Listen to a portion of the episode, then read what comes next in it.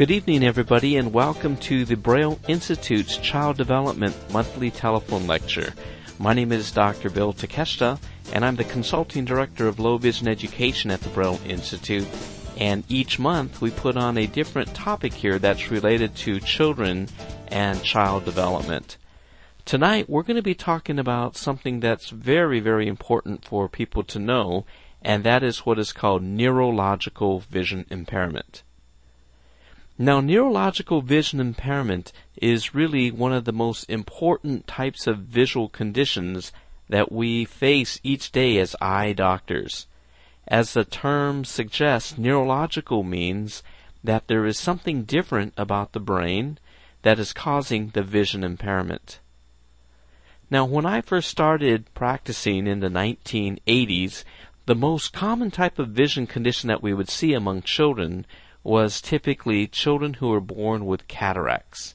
But as the years have gone by, we now know that since 2000, over the past 10 years, when we really have monitored the patients that we have seen, the number one cause of vision impairment that we see among children today is neurological vision impairment. So the question that we ask about this is why? Why do we see that there are so many more children who have neurological vision impairment. And the main answer to that is because children who are born today with complicated births or other types of injuries or even in utero drug exposure, these children today are surviving, whereas 20 years ago, many of these children probably would not have survived. I remember before one of the things that we would be very shocked is if we ever saw a child who was born at 28 weeks gestation, we would just thought that this wasn't a miracle. But today we're seeing children born as young as 22, 23 weeks gestation, and these very, very fragile babies, they're surviving. And many of them are surviving and doing quite well. So what's happening here is just the fact that many children who have suffered from these types of problems, these children are fortunately surviving due to the miracles and the advances in technology. So when we think about neurological vision impairment, we have to then really understand how does vision actually work? We often think that the eyes are just the way that a person's able to see. In other words, we often think that the eye is just like a camera and the image focuses inside the eyeball and we're able to somehow process it.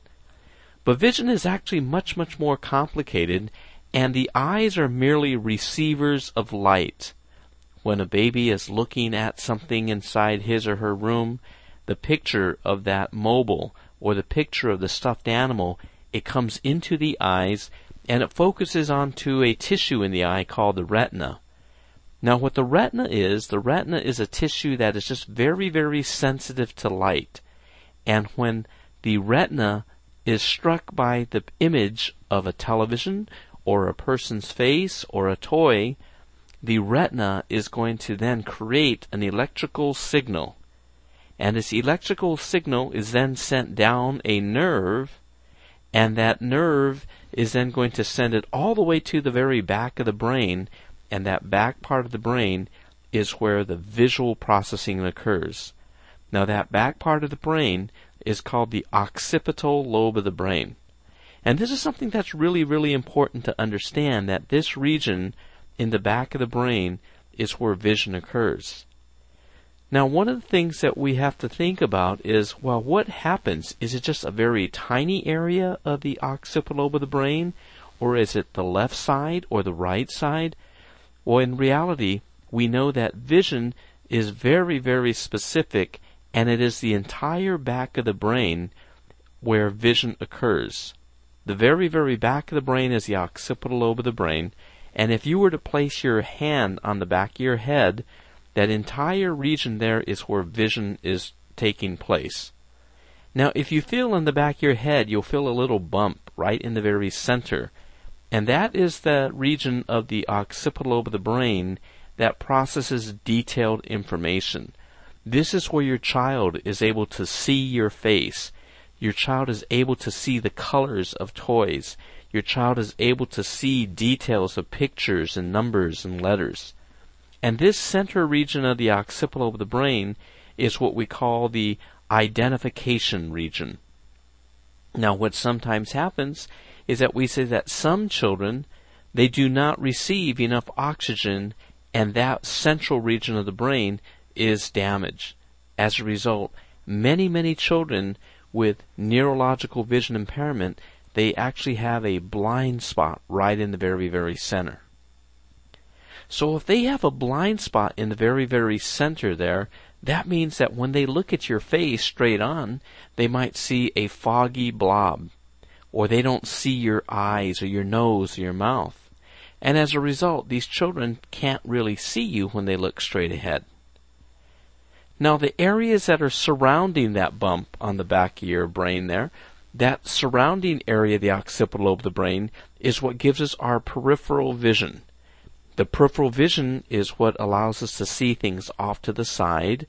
It gives us our ability to see in the dark. And it's also very, very sensitive to motion. So what we find is that there are many times that children who suffer from neurological vision impairment that sometimes they might have better peripheral vision than central vision. So in these cases, Many of these babies, they won't look straight at you when they're making eye contact, but they will move their eyes slightly to the right or to the left or up or down. And when they look that way, they could use their side vision and then they could actually see you much better. So this is something that's very important to know because a lot of parents, they often think, my gosh, my child doesn't even see me, or my child isn't even paying attention to me, or my child doesn't love me. But in fact, just because a child doesn't look like he or she is looking at you, that does not mean that he or she actually is not. You might do a little experiment right now. If you could make a fist with your hand, and if you put it right on the bridge of your nose, when you put your fist right on the bridge of your nose, you'll notice that you really don't have very good central vision. If you're trying to look at your telephone right now or your computer screen when you have a fist right over the bridge of your nose, you may not be able to see the numbers to dial, or you can't see the screen on your computer. Well, if you then suddenly turn your head to the right or to the left, you'll then suddenly realize that using your side vision, you could then see it. And this is what many children with neurological vision will do. Now we then ask the question, how do we really know that this is the case how do we know that this is a part of the brain that is being used when one sees? Well, there's different studies, and there was actually a Nobel Prize winning study many years ago that actually was able to determine that when kittens were raised in different environments, they found that this was a region of the brain that was different. The kittens that had better vision, the cells in the back of the brain were bigger the kittens that were blind, the cells in the back of the brain were very, very small.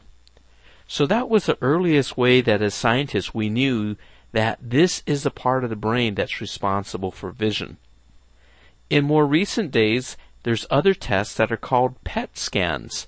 And the PET scan, P-E-T scan, is another type of scan where a particular type of chemical is going to be injected and when a child or an adult is doing something, we can actually see the area of the brain that is being active. In reality, what this kind of test does is it can actually measure how the brain is using energy at that time. It's almost like finding what part of the brain is using the sugar and working in order to do that task. So with these PET scans, we could tell that when we show a picture to somebody and the person looks at that picture, we then see suddenly the very back of the brain, the occipital lobe of the brain, it grows and it glows. We could see a very small area that is illuminated and it's glowing and then it gets bigger and bigger. So this tells us that that entire region of the back of the brain is where one sees. So this is a very, very important thing to understand that neurologically the brain is actually going to be performing different types of function. So when we think about neurological vision impairment, we first have to then say, how do we diagnose something like this? Well, there's different types of tests that can be performed. For example, there are CAT scans and MRIs, and these are ways that the doctors can look at the occipital lobe of the brain. By looking at it, we could see if the color is not correct, we could see if the brain doesn't have the folds it's supposed to have. So there's many things that we could actually physically see if that part of the brain is there or it is not. The second thing that we could also do is, as I mentioned, is the PET scan. And a third thing that we could also do is what's called an EEG. An EEG is a way that we can measure the actual function of the different parts of the brain. There are different types of brain waves. You might have heard of alpha wave, beta, theta, and these different brain waves tell us what type of function is occurring in these regions of the brain. In Playa del Rey, California, there's actually a organization. It's called the Brain Enhancement Institute, where they are really experts at looking at the function. And this is really important because if you have a child who was born without oxygen, or you had a child who had a hemorrhage and the blood didn't supply oxygen to the brain, or if you had a child who was in a car accident and it damaged the brain, a lot of times you can have an MRI or you might have another type of test and all that it tells you is if that part of the brain is there or not. But the EEG could tell you what type of function. The EEG could tell you this brain region is functioning, but it takes it a little bit longer in order to see it. Or we could see another situation where that there's a clogged pathway, so to speak, where the signal is starting to go towards that part of the brain and then it's getting stopped or it's getting stuck. So those are the different types of medical tests that are usually performed to diagnose neurological vision impairment. But in reality, the way that most of us eye doctors diagnose neurological vision impairment is really by listening to the case history. We listen to what has happened. We ask the question, was this child full term? We know that if a child is born premature, sometimes they have different types of brain hemorrhaging, and when there's a brain hemorrhage, it could damage certain parts of the occipital lobe of the brain we might say, how can a brain hemorrhage cause damage to the occipital lobe of the brain? Well, remember that the tissue of the body, including the brain, it needs oxygen in order to breathe. If there isn't any oxygen, we just cannot survive. Well, when a child has a hemorrhage in the brain, there's two things that might happen.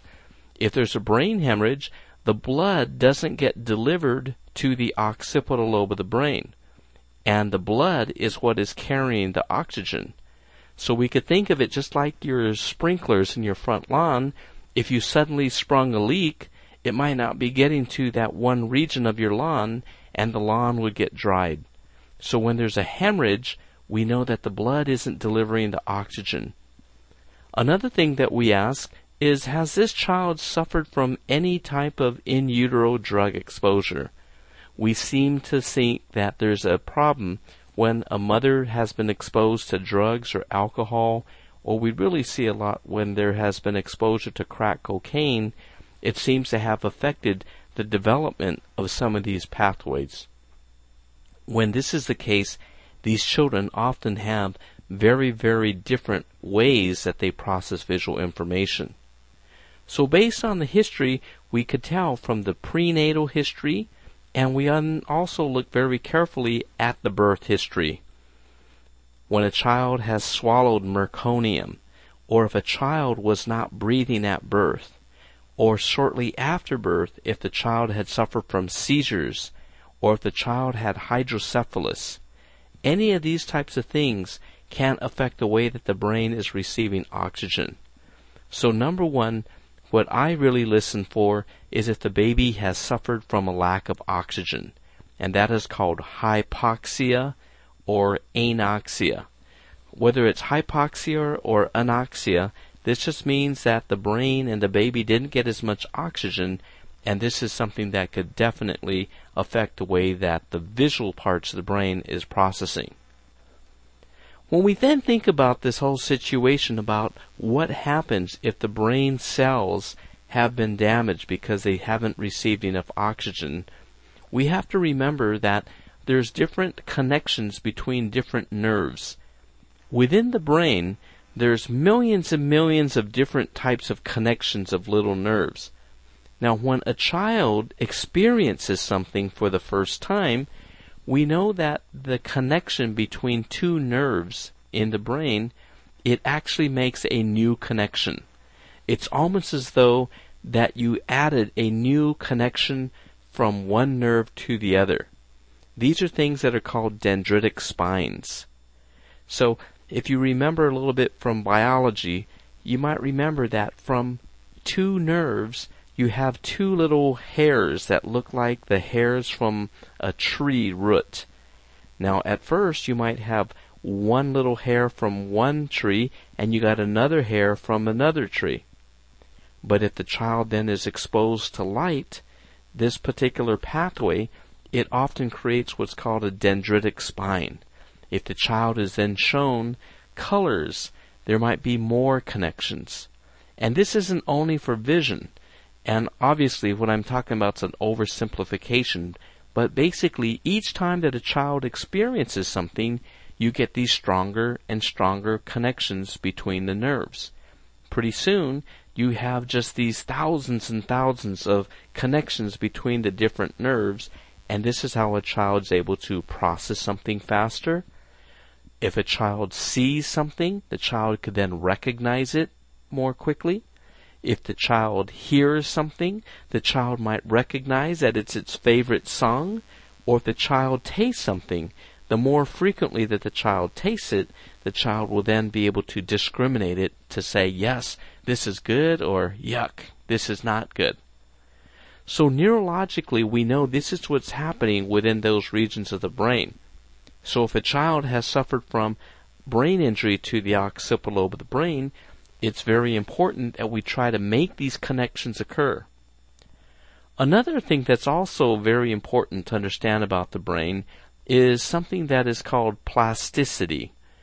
We know that there's situations in which if a young child has suffered from damage to one part of the brain, that another part of the brain can take over that function. Now, this is something that I experienced two times personally with children that I had, and these patients of mine, they were in their teen years. They were about 13 years of age, the other was about 15, and they both had really severe seizure disorders. Now, these seizures were being caused by the left side of the brain, and they tried everything they could. They tried these special diets, they tried the medications, they tried acupuncture, they tried everything, but these kids were having 30 to 40 grand mal seizures a day. While their neurologist basically recommended that they remove the part of the brain that's causing the seizure, and they did what's called a hemispherectomy, where they removed the left side of the brain. Now, the left side of the brain is very important for controlling language. It does many more things, but it's very, very important for language and the ability to speak. Well, I saw this child come in. When I saw this child, I just was, you know, just sort of taken aback because I didn't know what to say because I've been seeing this child for years and I thought that this child wasn't going to be able to speak.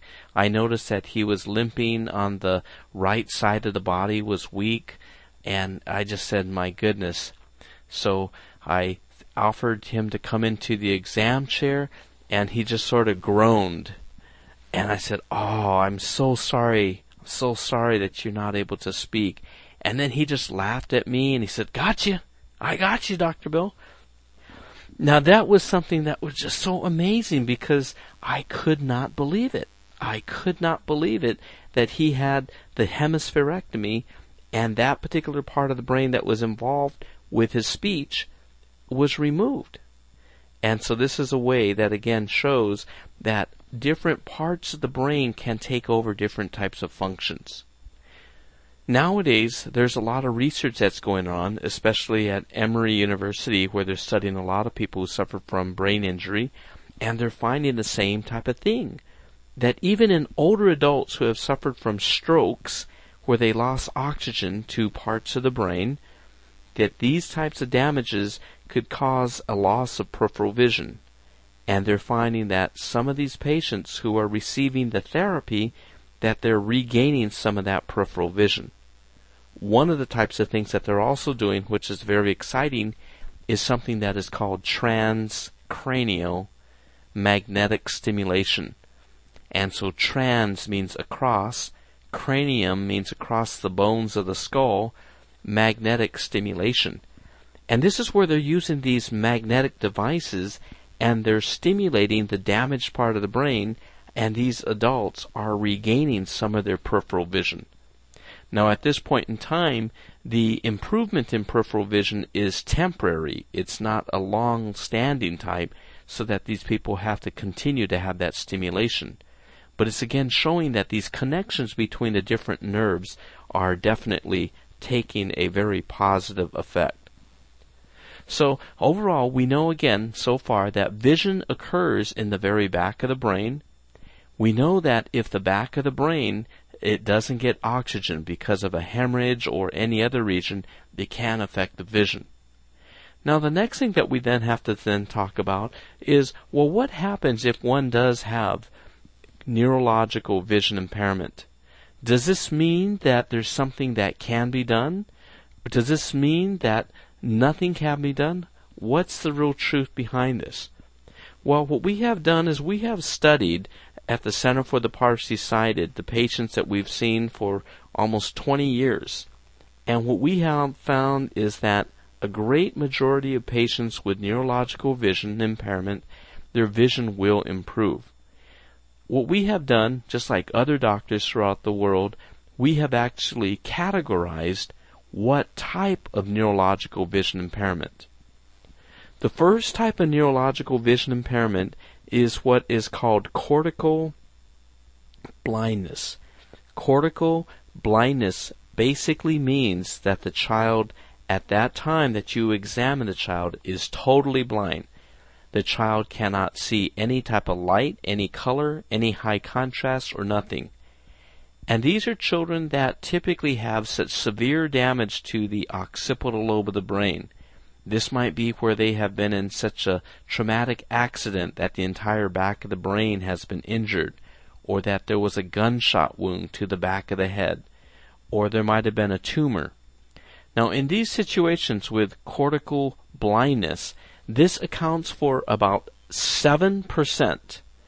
7% of the children that we have seen who have neurological vision impairment, about 7% of them have cortical blindness. With the children who have cortical blindness, the way that we typically diagnose this is again with the MRI. With the MRI, we could see the severe damage to the occipital lobe of the brain. Now, for these children, what we have found is that the child with cortical blindness, their vision usually does not improve at all. We have implemented vision stimulation and all sorts of other types of activities, and we find that for those children, we find that their vision usually does not improve. The second category of neurological vision impairment is what is called delayed visual maturation. And this accounts for about 2 to 3% of the children that we have seen at our center. Now these are the kids that when you look at their brain, you don't physically see that there's something wrong, but when you look at the child, the child doesn't see. And with time, you provide visual stimulation, and we find that these children, their vision develops quite rapidly. Generally, by the time that these children are 36 months, that their vision is normal or very near normal. So these are the kids who really, really need the vision stimulation right away because the vision stimulation is making those connections between the different neurons within the occipital lobe of the brain. So delayed visual maturation is something that's very important. If your doctor has diagnosed your child with delayed visual maturation, these are the kids who really, really will benefit from an intensive vision stimulation program. Now, the great majority of children with neurological vision impairment have what is called cortical vision impairment, and it's abbreviated CVI. And with cortical vision impairment, we find that about one third of these children, their vision will get significantly better. Now, with these children, what we find is that they respond very, very well to specific types of patterns. We find that these children usually do not have very strong central vision. It's similar to that example that I showed you when you place your fist right in the middle. They might have a foggy area of vision right in the center, just as though somebody put some Vaseline right on the center of your glasses. But their peripheral vision is often very good. Their vision is sometimes described to be similar to looking through Swiss cheese, where you have spotted areas of clear vision and other areas of frosted vision.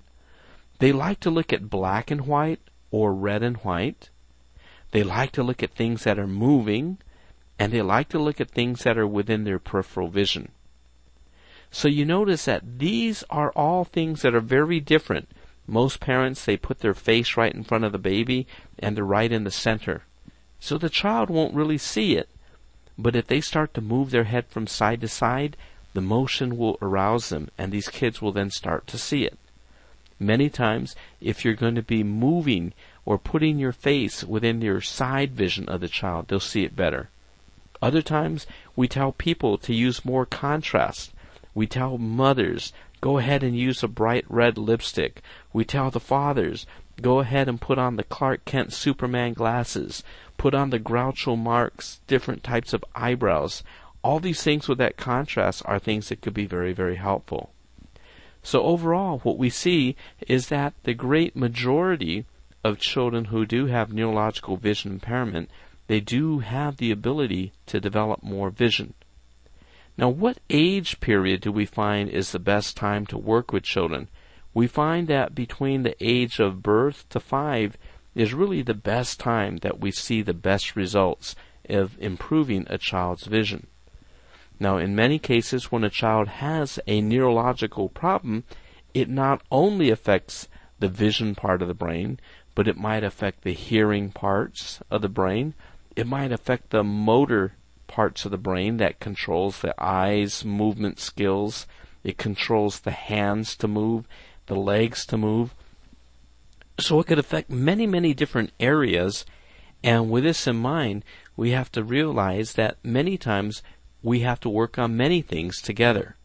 So your child might be doing some vision activities along with some physical activities or vision therapy along with occupational therapy. So because the brain is working on many things all at once, these therapies are something that's very, very easy to do. Now people ask, what is this vision stimulation or the vision therapy? Does this mean that we're going to work for 20 minutes a day? No, it does not. Basically, anything that you're doing with your child throughout the day is going to stimulate vision.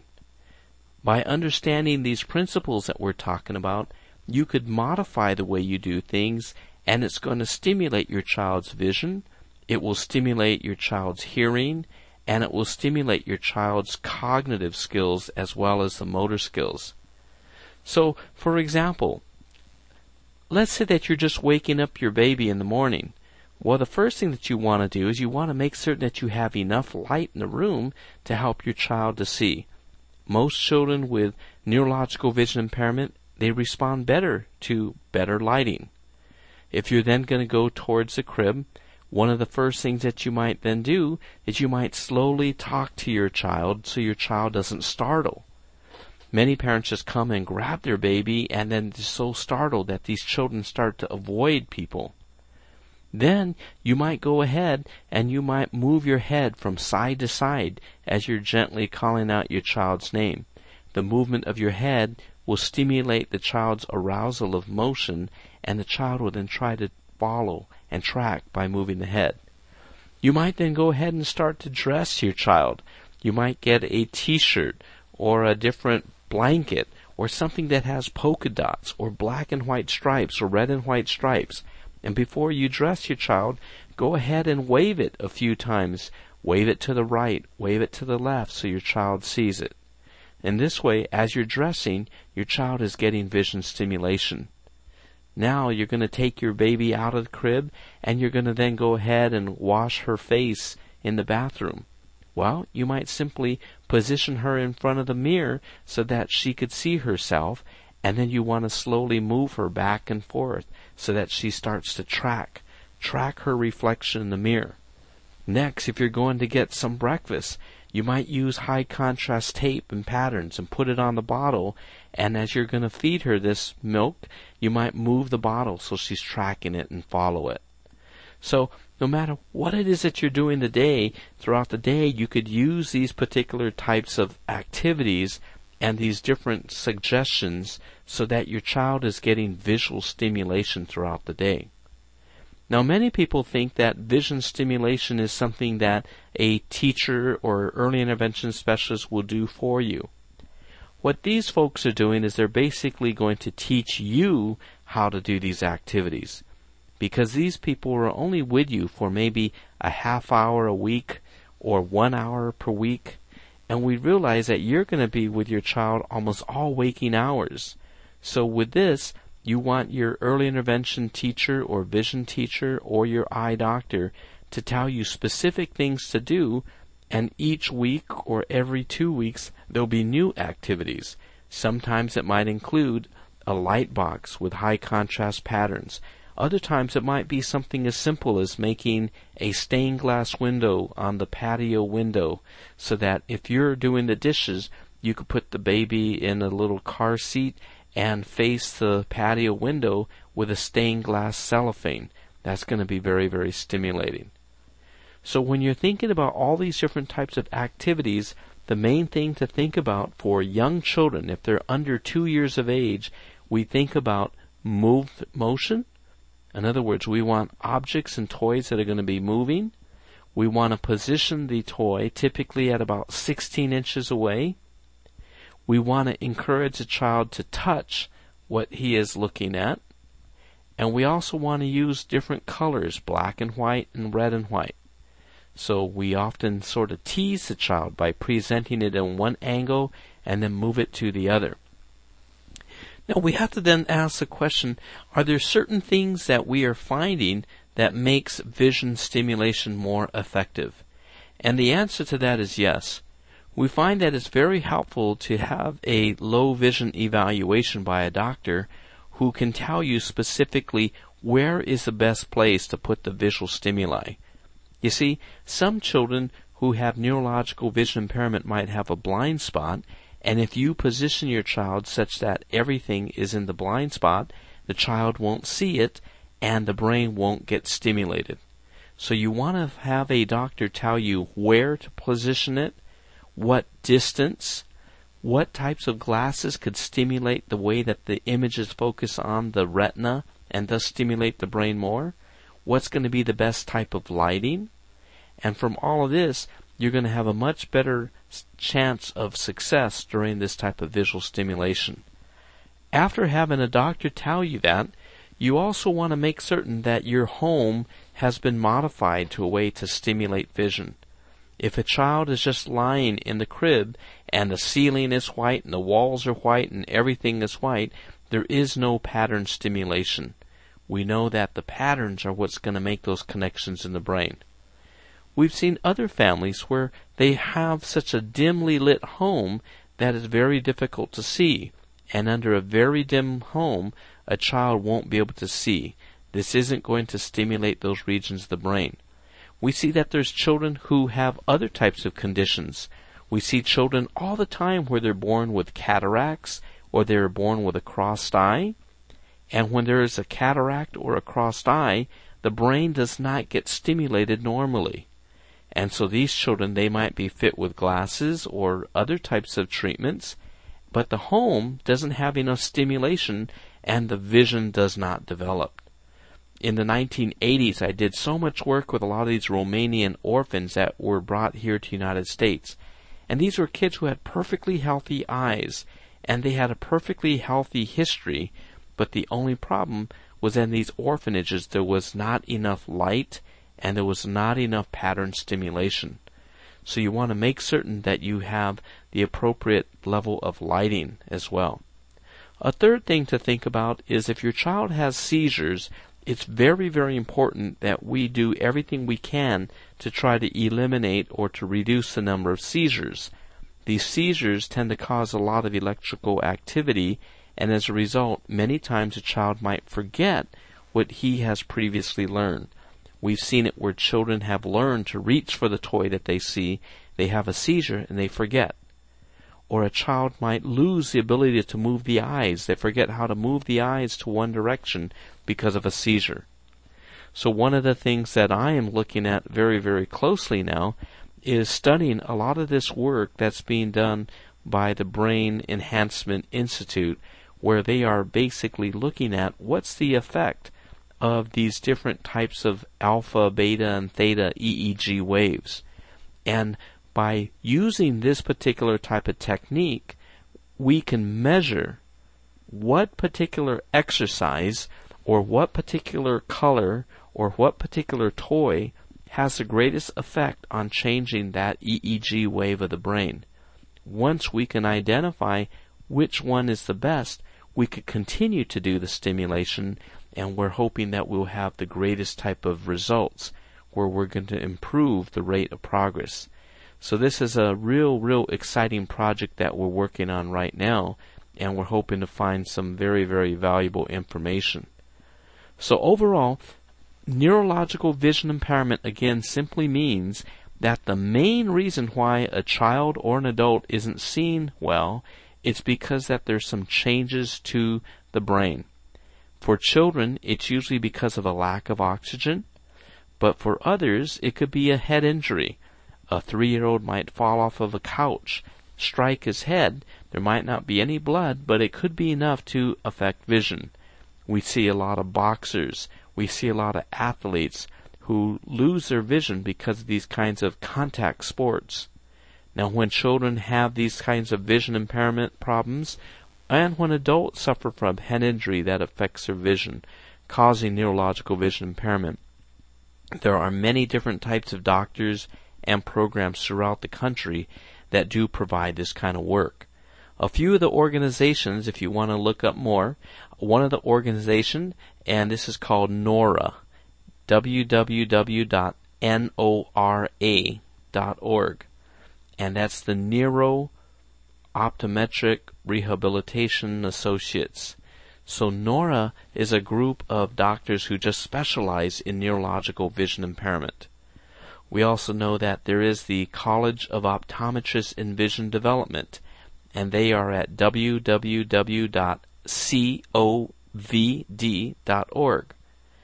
They also have a lot of information about the new developments for neurological vision impairment.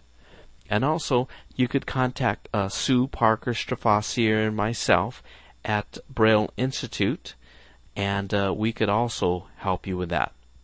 So, uh, thank you for listening, and at this time, we'll go ahead and unmute your phones by pressing star six. And if anybody has any questions, we could go ahead and take questions now. Yeah, the question is, is there a difference between cortical blindness and cortical vision impairment? And the answer to that is yes. In the way that we and many doctors will classify neurological vision impairment, we will break it down into three subcategories. In other words, neurological vision impairment, it's just a general term that tells us that there's something different about the vision part of the brain. Now there's three main subtypes. One would be cortical blindness, and in cortical blindness, these children are totally blind. Number two, cortical vision impairment, just like the name suggests, these kids are visually impaired they do have some vision. Now, there might be many times that you read articles that are older, or you might have even seen certain doctors, and on their insurance form they might say cortical blindness.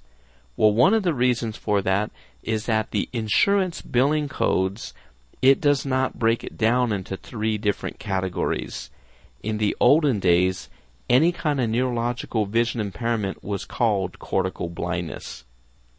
So in the past, if you read some of the older articles, or if you only go by the insurance forms, it may say cortical blindness. But today, most of the doctors who work with children with head injuries or vision impairment that's due to neurological reasons, they will break it down into three, these three different categories.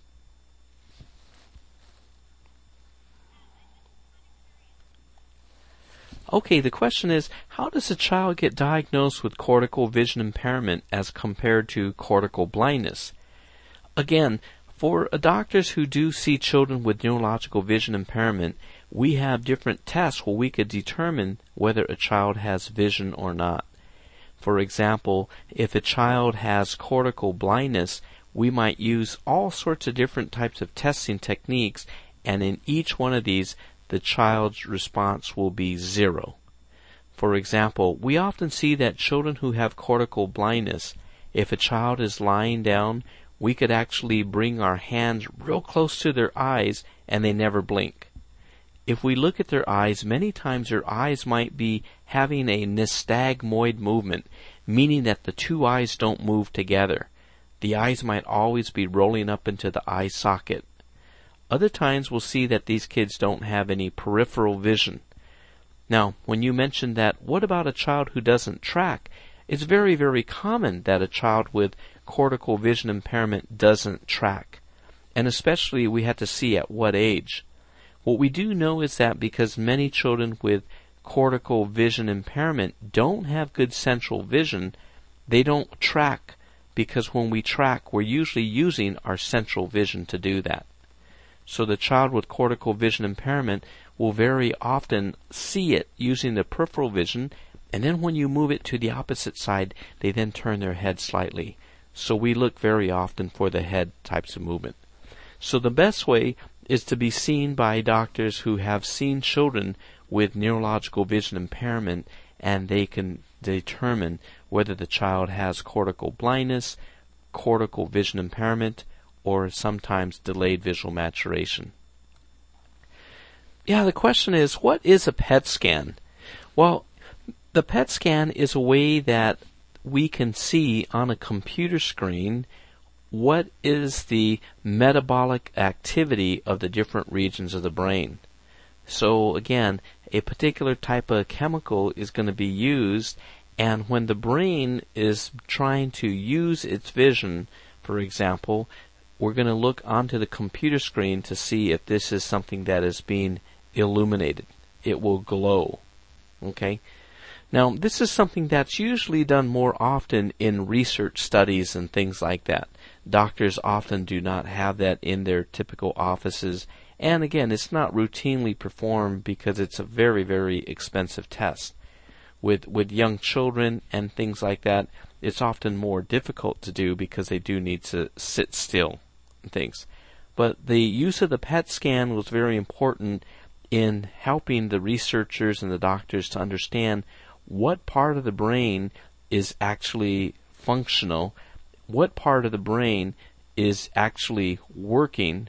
And then we also had mentioned how the EEG study really seems the way to be that we could look at the function of that part of the brain. So, would it be easier for you to go and to get a PET scan, or would it be easier for you to go and to have an EEG? The EEG would probably be something that would be more readily available. The question is, what about a student who had a stroke in utero? Does that cause neurological vision impairment? And the answer to that is that it definitely can. So a stroke in utero basically means that before the baby was born, there was a lack of blood supply to different regions of the brain. Now, this could be because there might have been a hemorrhage and the blood didn't get delivered to that part of the brain, or it could be because there was a clot. So anytime that there is a lack of blood supply to that part of the brain, it is called a stroke. Now, if it happened to be such that it stopped the flow of blood to the occipital lobe of the brain in the back, then it's very likely that it has affected the vision. So this child could have cortical vision impairment. Now, if it was extremely severe where it affected different blood vessel systems, then it would be something that can cause cortical blindness as well. Now the question is, could a stroke that happens in utero, can it affect the eyeball itself, or does it only affect the brain? Uh, a stroke could affect any particular part of the body. So if for whatever reason that the blood clot, let's say that it was a blood clot, that it affected the blood vessel that feeds blood to the eye, something called the central retinal artery, if there was a stroke to the central retinal artery, that means the eye wouldn't get the blood, so it would actually cause damage to the eyeball. You could also have a situation where you might have a stroke to the blood vessel that's going to supply blood to the kidney, for example. So a stroke could, excuse me, a stroke could affect any, any particular part of the body. Okay, so I want to thank all of you for listening into this podcast this evening, and uh, we'll be here again next month on the second Tuesday at 7:30 p.m. Uh, we'll be talking about various types of retinal disorders. So I hope this information was helpful, and we'll look forward to seeing you next week. For Braille Institute and Airs LA, this is Dr. Bill Takeshita. This podcast is intended solely for the use of the blind and the print impaired audience. Any unauthorized use is prohibited.